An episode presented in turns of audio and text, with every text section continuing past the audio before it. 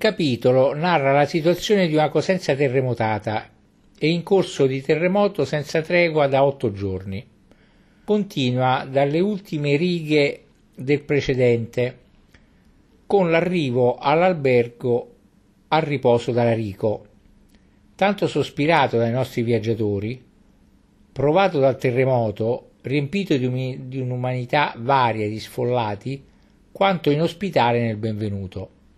Le prime schermaglie tra il gruppo dei viaggiatori e il personale dell'albergo sono di ostilità da parte di quest'ultimo e di conseguente irritazione da parte di Dumas e di Jardin, che arriva perfino ad essere negazionista. Ma infine, chiede Jardin rivolgendosi al proprietario dell'albergo, perché siete tanto restio a darci delle stanze? Voi credete ai terremoti? mi chiese Jardin. Ma no, è tutta una commedia. Le loro case cadono perché sono vecchie e dicono che è per il terremoto per prendere l'indennizzo da parte del governo. Ma la situazione architettonica ed umana è molto provata dal terremoto e tutto è difficile da recuperare alla normalità. Se ne rende conto e viene colpito Dumas che si immerge empaticamente tra la folla, diventando un cronista nel raccontare la situazione degli sfollati nella baraccopoli. La forza della disperazione di potersi godere finalmente un albergo quasi degno di questo nome rende i nostri viaggiatori coraggiosi oltremodo, rimanendo fermi nelle loro stanze perfino durante le scosse notturne, spettatori calmi ma partecipi delle scene di panico. In un primo tempo credemmo che l'albergo fosse stato abbandonato, come le case che avevamo visto lungo la strada. Percorremmo tutto il pian terreno e il primo piano, senza incontrare padroni e domestici a cui rivolgere la parola. La maggior parte dei vetri alle finestre erano rotti e pochi mobili erano al loro posto. Capimmo che quel disastro era il risultato della catastrofe che colpiva in quel momento i cosentini e cominciammo a temere di non aver trovato l'Eldorado promessoci. Infine, dopo essere saliti dal pian terreno al primo ed essere ritornati di nuovo al pian terreno, senza incontrare anima viva, credemmo di sentire dei rumori nel piano di sotto. Inoltrammo in una scala che ci condusse in una cantina e dopo una dozzina di scalini ci trovammo in una sala sotterranea, illuminata da quattro o cinque lampade fumose e occupata da una ventina di persone. La scena che si presentò fu una delle più strane che io abbia mai visto. Tre gruppi distinti di persone occupavano quella stanza. Il primo era composto da un canonico che, da quando era iniziato il terremoto, cioè da otto giorni, non aveva voluto alzarsi Stava in un gran letto infilato nell'angolo più profondo della sala. Vicino a lui quattro campieri gli facevano senza tregua la guardia, col fucile in mano. Di fronte al letto c'era un tavolo dove mercanti di bestiame giocavano a carte. Infine, quasi vicino alla porta, un terzo gruppo mangiava e beveva. Provviste di pane e di vino erano ammassate in un angolo affinché se la casa fosse crollata, i suoi abitanti non morissero di fame e di sete aspettando i soccorsi. Il pian terreno e il primo erano stati, come abbiamo detto, completamente abbandonati. Appena i camerieri dell'albergo si accorsero di noi, fermi sulla soglia, ci corsero incontro non con la gentilezza naturale della categoria alla quale appartengono, ma al contrario con un'aria arcigna che non prometteva niente di buono. Infatti, invece delle offerte abituali che vi accolgono all'entrata degli alberghi, era un interrogatorio in piena regola che ci aspettava. Chiesero da dove venivamo, dove andavamo, chi eravamo, come viaggiavamo? E all'imprudenza che avemmo nel confessare che eravamo con una guida e con un solo mulo, ci risposero che nell'albergo a riposo d'Alarico non s'accettavano i viaggiatori a piedi. Avevo una gran voglia di dare un sacco di botte al tipo strano che ci dava con tale risposta, ma Jaden mi trattenne e mi accontentai di prendere dalla tasca la lettera che il figlio del generale nunziante m'aveva dato per il barone Mollo. Conoscete il barone Mollo? disse al cameriere. Conoscete il barone Mollo? chiese a sua volta colui al quale m'ero rivolto con un tono infinitamente raddolcito. Non è questione di sapere se lo conosco io, si tratta di sapere se lo conoscete voi. Sì, signore. In questo momento è a Cosenza? Sì, eccellenza. Portategli immediatamente questa lettera e chiedetegli a che ora potrà ricevere i due gentiluomini che l'hanno consegnata. Forse lui riuscirà a trovarci un albergo. Mille scuse, eccellenza. Se avessi saputo che le loro eccellenze avevano l'onore di conoscere il barone Mollo, o piuttosto che il barone Mollo aveva l'onore di conoscere le loro eccellenze, certamente invece di dire ciò che abbiamo detto ci saremmo dati da fare. Allora non dite niente e datevi da fare, andate. Il cameriere si inchinò sino a terra e uscì correndo. Dieci minuti dopo il padrone dell'albergo rientrò e venne da noi. Sono loro le eccellenze che conoscono il barone Mollo? ci chiese. Cioè, gli risposi io, le nostre eccellenze hanno alcune lettere per lui da parte del figlio del generale Nunziante. Allora faccio mille scuse alle loro eccellenze per il modo in cui il cameriere le ha ricevute in questi tempi di disastri in cui la metà delle case sono abbandonate, raccomandiamo al nostro personale le misure più severe nei confronti degli stranieri. Pregherei le loro eccellenze di non formalizzarsi troppo su questo primo incontro. Ci hanno scambiato per dei ladri, non è vero? Oh eccellenze, via, via, disse Jaden.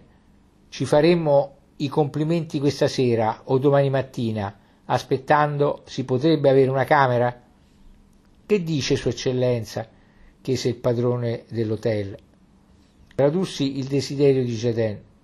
Certamente, riprese, oh, di camere non ne mancano, ma si tratta di sapere se le loro eccellenze vogliono dormire nelle camere. Ma certamente, disse Jaden, che vogliamo dormire nelle camere. Dove volete farci dormire? Nella cantina? Nelle circostanze attuali sarebbe forse più prudente. Vedete questi signori? aggiunse il nostro ospite mostrandoci l'onorabile società che abbiamo descritta. Sono otto giorni che sono qui. Grazie, grazie, disse, disse Jaden. Quella gente è malata. Ci sono ancora le baracche, disse l'ospite. Che cosa sono le baracche? chiesi. Sono piccole capanne in paglia e legno che abbiamo fatto costruire sul prato e dove si sono ritirati i signori della città. Ma infine, chiese Jaden, perché siete tanto restio a darci delle stanze? Ma perché da un momento all'altro il pavimento potrebbe cadere sulla testa delle loro eccellenze e schiacciarli? Il pavimento crolla. E perché dovrebbe crollare? Ma a causa del terremoto. Voi credete ai terremoti? mi chiese Jaden. Per Bacco, mi pare che ne abbiamo visto i segni. Ma no, è tutta una commedia. Le loro case cadono perché sono vecchie e dicono che è per il terremoto, per prendere l'indennizzo da parte del governo. Ma l'albergo è nuovo e non cadrà. E il vostro parere? Certo, mio caro ospite, avete delle vasche da bagno? Sì. Ci potete dare da mangiare? Sì. Avete delle lenzuola pulite? Oh sì, signore. Ebbene, con tali promesse non lasceremo l'albergo, neanche se ci dovesse cadere in testa. Siete i padroni. Quindi, ascoltate, due bagni, due pranzi, due letti, tutto ciò il più presto possibile. Per Bacco, forse dovrò far aspettare le loro eccellenze. Bisogna trovare il cuoco, e perché questo tizio non è qui, davanti ai fornelli? Ha avuto paura, si trova nelle baracche, ma poiché il pericolo è minore di giorno che di notte, forse accetterà di venire nell'albergo. Se non accetta, ditecelo subito e provvederemo noi da soli alla cucina. Oh, eccellenze, non potrei sopportarlo. Vedremo ciò dopo. Adesso pensiamo ai nostri bagni, al pranzo e ai nostri letti. Corro a far preparare tutto questo. Nell'attesa, le loro eccellenze possono scegliere l'appartamento che più aggrada loro. Cominciamo la visita e ci fermammo davanti ad una grande camera al primo piano, le cui finestre si affacciavano sul fiume e sul sobborgo. Il sobborgo era deserto ed il fiume era sempre affollato. Dopo un'ora e mezza avevamo fatto il bagno, un'eccellente colazione ed eravamo comodamente sistemati al caldo dei nostri letti. Ci annunciarono il barone Mollo. Non l'avevano, non l'avevano trovato a casa, l'avevano cercato nelle baracche dove c'era voluto del tempo per distinguere il suo dai capanni vicino.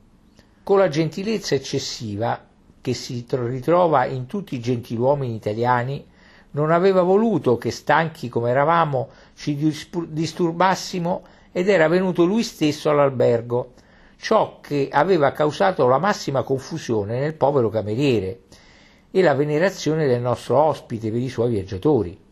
Facemmo fare le nostre scuse al barone e gli comunicammo che poiché era, erano otto giorni che non dormivamo con lenzuola pulite, avevamo fretta di approfittare della novità.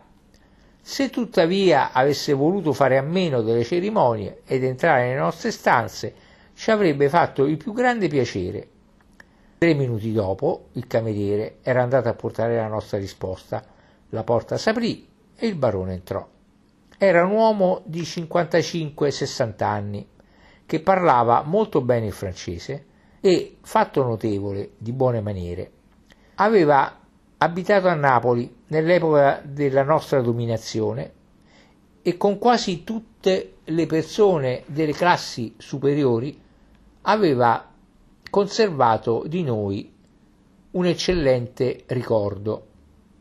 Inoltre, la lettera che gli avevamo fatto recapitare aveva prodotto mirabilia. Il figlio del generale Nunziante, versato nella letteratura francese, che nel vulcano dove era relegato costituiva quasi la sua sola distrazione, ma aveva raccomandato a lui nel modo più pressante, cosicché veniva a mettere a nostra disposizione la sua persona, la sua carrozza, i suoi cavalli ed anche la sua baracca. Del suo palazzo non se ne poteva proprio parlare. Era tutto lesionato da cima a fondo ed ogni sera aveva paura di non ritrovarlo più in piedi al mattino. Fu allora che prendemmo coscienza che c'era stato il terremoto. La prima scossa si era fatta sentire nella serata del 12 ed era stata veramente violenta. Era la stessa scossa che sulla punta della Calabria ci aveva mandati tutti dal ponte dello Speronare nella sabbia. Tutte le notti s'erano verificate altre scosse, ma fu notato che diminuivano da una notte all'altra. Tuttavia, forse anche perché le case che non erano crollate alle prime scosse erano pericolanti e non potevano sopportarne altre, anche se meno violente, ogni mattina si segnalava un nuovo disastro. Del resto Cosenza non era il luogo che aveva sofferto di più. Parecchi paesi, tra cui Castiglione, distanti 5 miglia dalla capitale della Calabria, erano interamente distrutti. Solo a Cosenza erano crollate una sessantina di case ed erano perite una ventina di persone. Il barone Mollo ci rimproverò molto per l'imprudenza che commettevamo nel voler restare nell'albergo, ma ci trovavamo così bene nei nostri letti che, visto che s'era messo così cortesemente a nostra disposizione, gli dichiarammo che lo incaricavamo, in caso di disgrazia, di farci fare una sepoltura degna di noi, ma che comunque non ci saremmo mossi di un passo da dove eravamo. Vedendoci allora decisi nella nostra risoluzione, il barone Mollo ci rinnovò l'offerta dei suoi servigi, diede il suo indirizzo nelle baracche e prese congedo da noi. Due ore dopo ci alzammo perfettamente riposati e cominciamo a visitare la città. Era il centro che aveva subito i maggiori danni. Là tutte le case erano pressappoco abbandonate ed offrivano una scena di desolazione impossibile da descrivere. In alcune completamente crollate ed in cui gli abitanti non avevano avuto il tempo per fuggire, si scavava per ritrovare i cadaveri, mentre i parenti erano pieni d'ansia nell'attesa di sapere se i sepolti sarebbero stati ritrovati vivi o morti. In mezzo a tutto ciò circolava una confraternita di cappuccini che si prodigavano a portare consolazione agli afflitti, soccorsi ai, fe- ai feriti e a rendere le estreme onoranze ai morti. D'altronde, dovunque li avessi incontrati, avevo sempre notato che i cappuccini davano agli altri ordini monastici ammirabili esempi di devozione. Ed anche quella volta non erano venuti meno alla loro, alla loro pietosa missione. Dopo aver visitato la città, ci recammo nelle baracche. Era, come ho già detto, un campo immenso, in una specie di prato vicino al convento dei Cappuccini e circondato da siepi come una piazzaforte dalle mura. Baracche di latta, con il tetto di paglia, erano state costruite ai quattro lati in modo da formare due vie, fuori dalle quali coloro che non vogliono mai fare come gli altri avevano innalzato qui e là delle abitazioni, una specie di case di campagna. Altri invece, in mezzo alla desolazione generale, avevano voluto conservare la loro posizione aristocratica e si erano rifiutati di scendere nelle semplici baracche.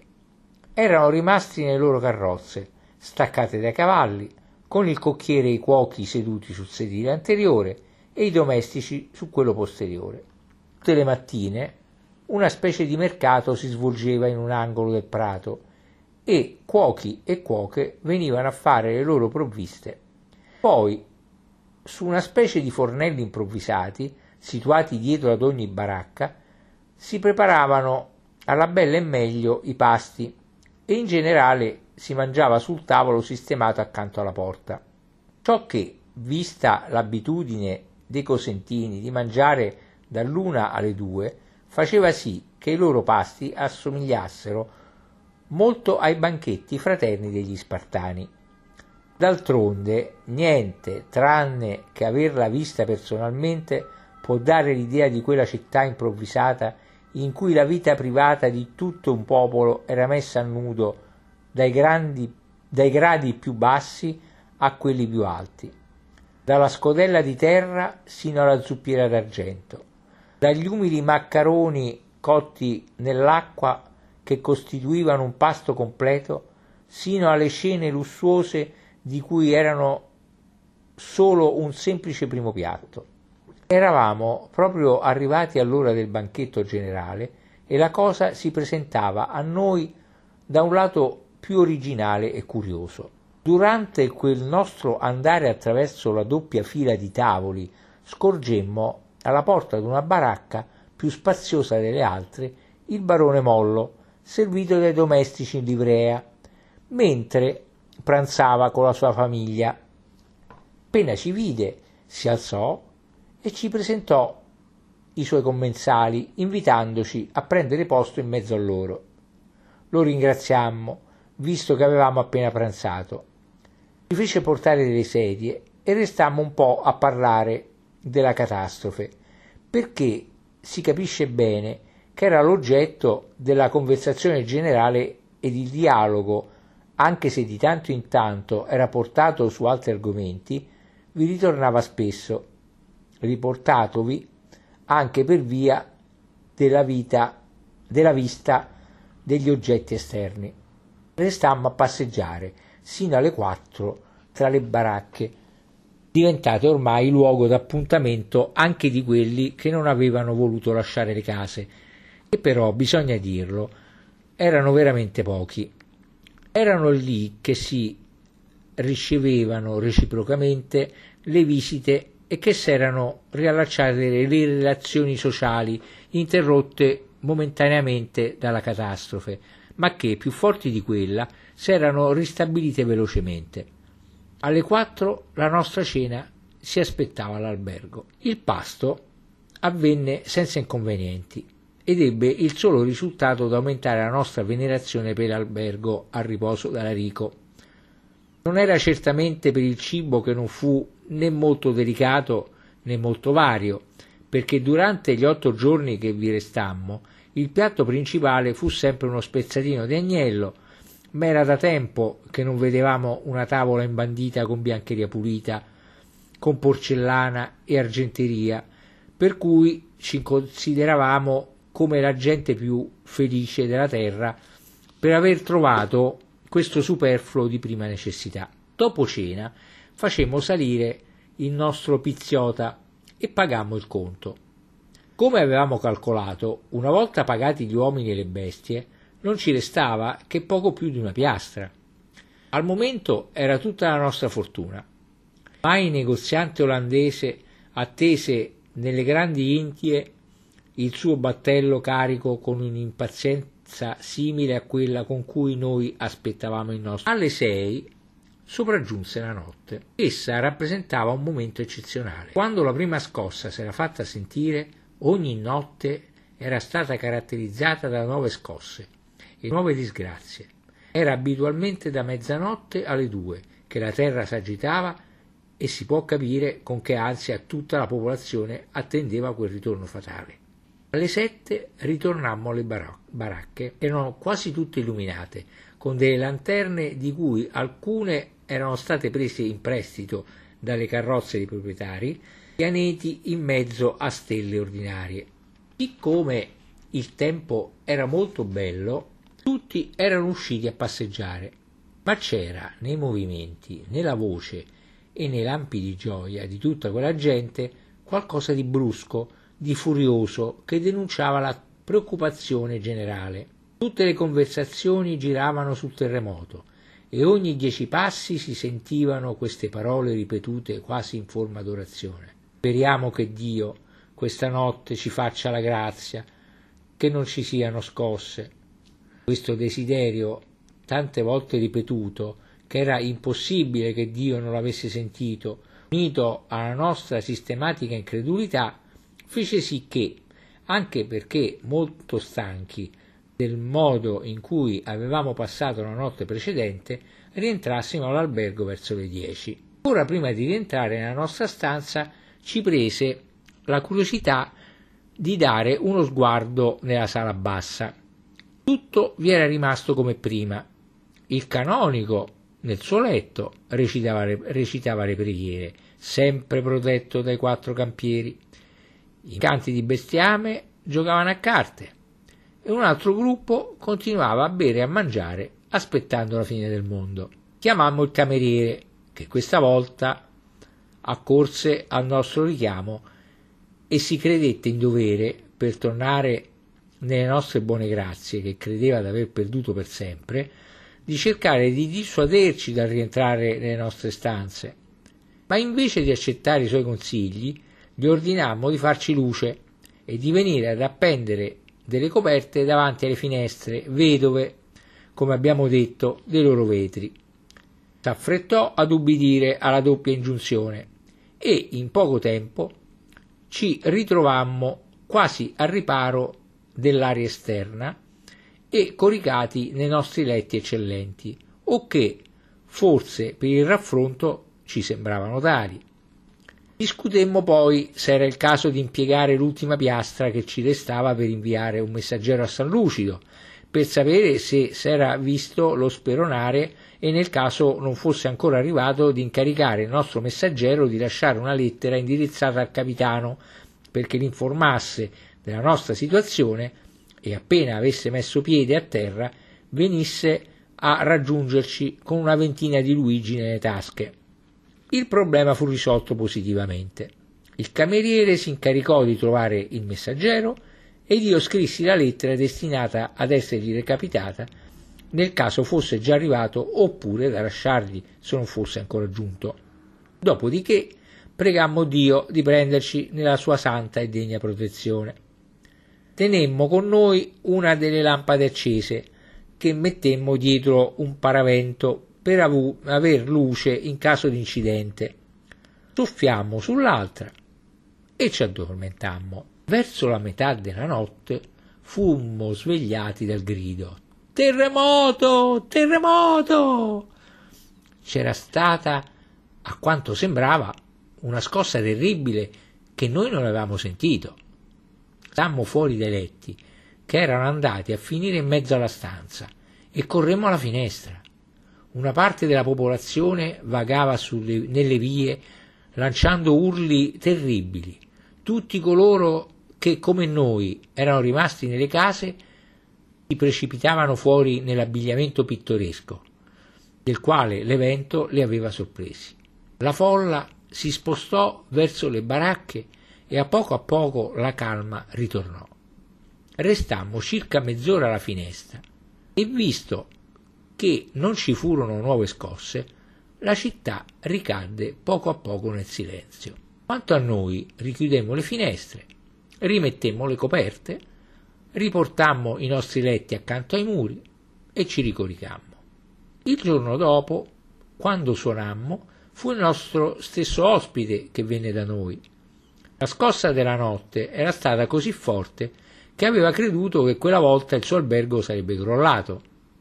Era allora uscito dalla sua baracca ed era accorso temendo che ci fosse successo qualcosa, ma ci aveva visto alla finestra e ciò l'aveva rassicurato. Altre tre case avevano ceduto ed erano completamente crollate. Fortunatamente, essendo le più pericolanti, erano deserte e non c'erano state vittime. Col giorno ritornò la calma. Per un fatto singolare le scosse si ripetevano regolarmente sempre di notte, ciò che aumentava il terrore. All'alba, d'altronde, avevamo sentito suonare le campane. Era domenica e nel convento dei Cappuccini c'erano la messa solenne e la predica. Benché ci fossimo preparati in anticipo, avvertiti dal nostro ospite che la chiesa sarebbe stata troppo piccola per contenere tutti i fedeli, arrivammo troppo tardi. La folla straripava nella via e solo con difficoltà riuscimmo a fenderla per entrare nella chiesa. Infine riuscimmo ad arrivarci e ci mettemmo vicino al pulpito per non perdere neanche una parola del sermone. Vista la solennità della circostanza, il pulpito era stato trasformato in una specie di palcoscenico lungo una decina di piedi e largo tre o quattro, il che faceva l'effetto di un balcone attaccato ad una colonna. Il balcone era tappezzato di nero, come per i sermoni funebri, e ad uno dei lati era stato posto un grande Cristo di legno. Arrivato il momento, l'officiante interruppe la messa ed un frate uscì dal coro e salì sul pulpito. Era un uomo di 30-35 anni, dai capelli e dalla barba neri, che facevano risaltare ancor di più il suo pallore. I suoi grandi occhi incavati sembravano arsi dalla febbre e quando mise il piede sul primo scalino della scala la sua andatura era così debole e vacillante che nessuno pensava che avrebbe avuto la forza di salire sino in alto. Comunque vi giunse, anche se con lentezza e trascinandosi piuttosto che camminando. Giuntovi si appoggiò alla balaustra come stremato per lo sforzo fatto. Poi, dopo aver percorso con un lungo sguardo tutto l'uditorio, cominciò a parlare con una voce talmente debole che solo quelli che gli erano vicino riuscirono a sentirlo con difficoltà.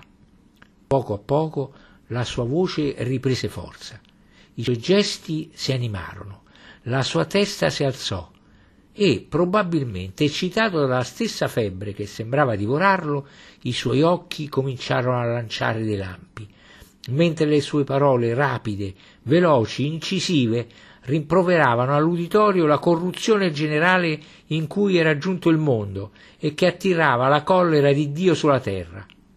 Collera di cui la catastrofe che distruggeva Cosenza era l'espressione visibile e immediata. Fu allora che capii il mutamento avvenuto nel pulpito.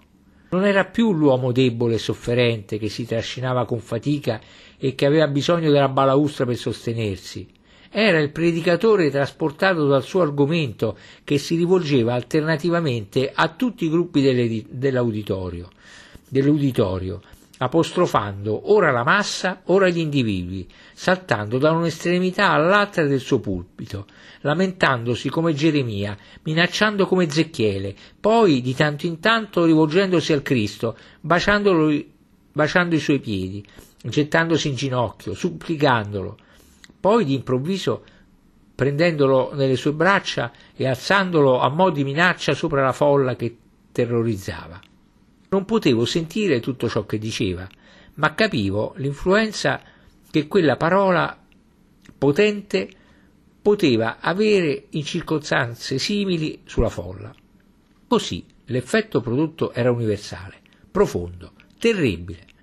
Uomini e donne erano caduti in ginocchio, baciando la terra, battendosi il petto, chiedendo grazia, mentre il predicatore, dominando tutta quella gente, correva senza tregua raggiungendo col gesto e con la voce anche quelli che l'ascoltavano nella strada.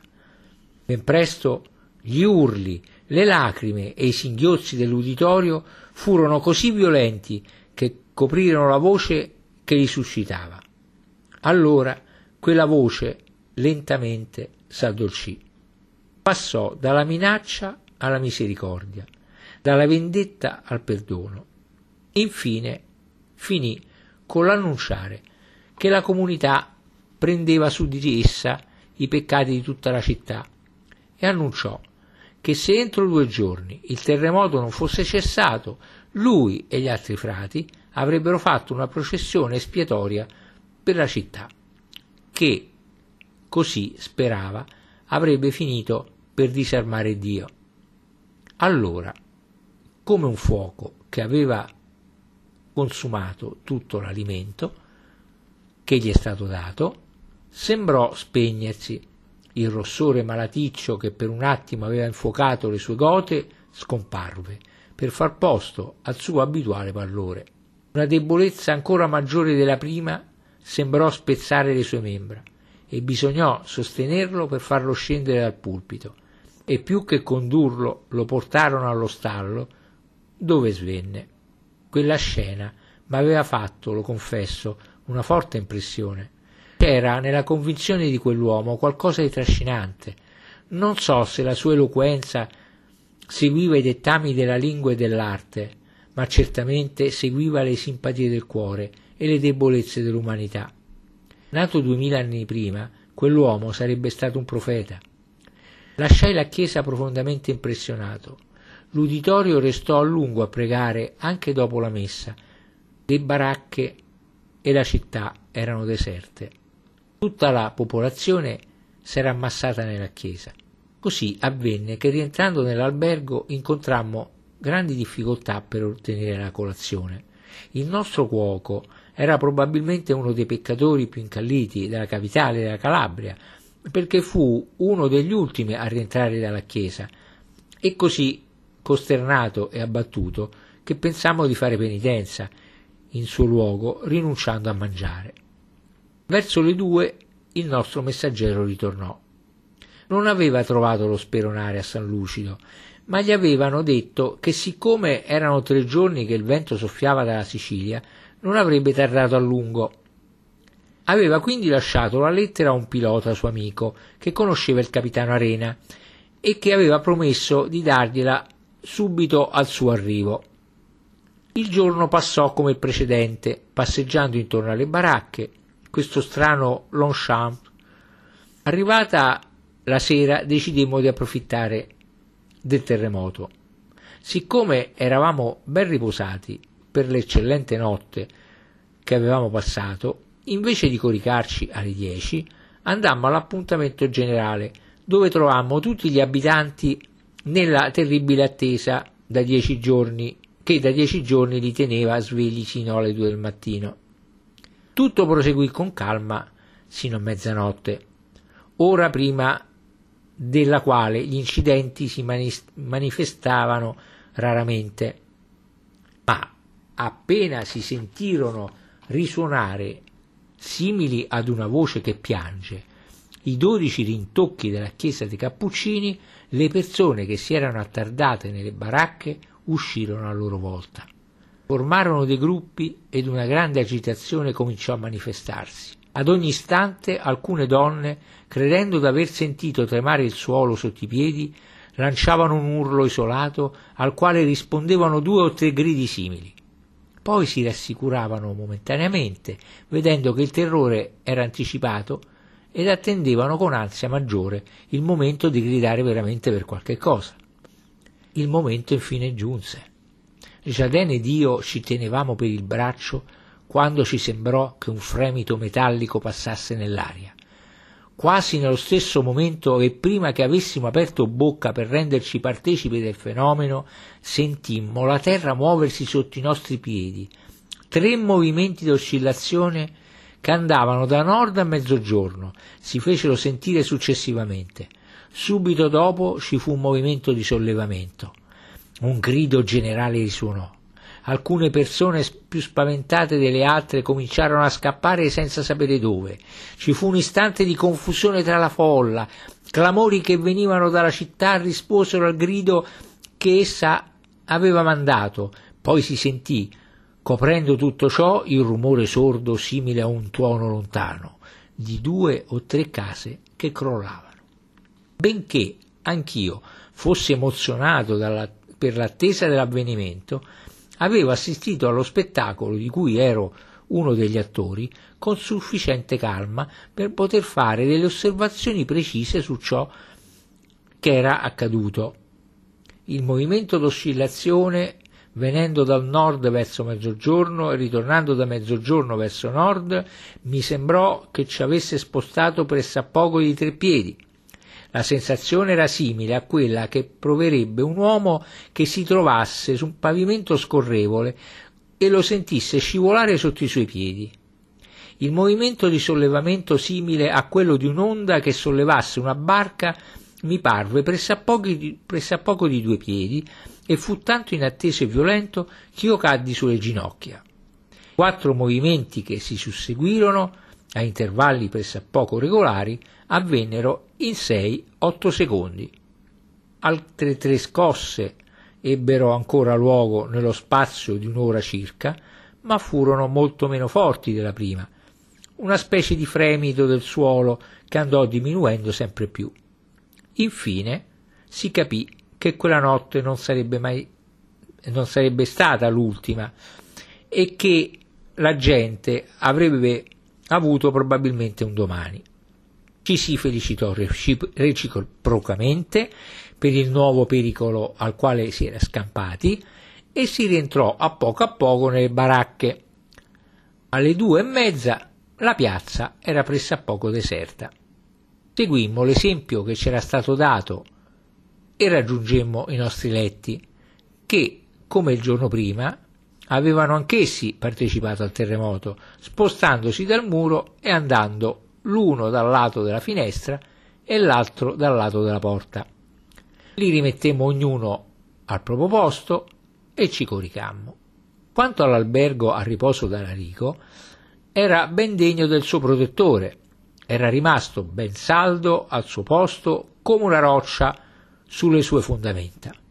Alle otto del mattino fummo raggiunti dal capitano Arena. Era arrivato la sera prima con lo speronare e tutto l'equipaggio a San Lucido.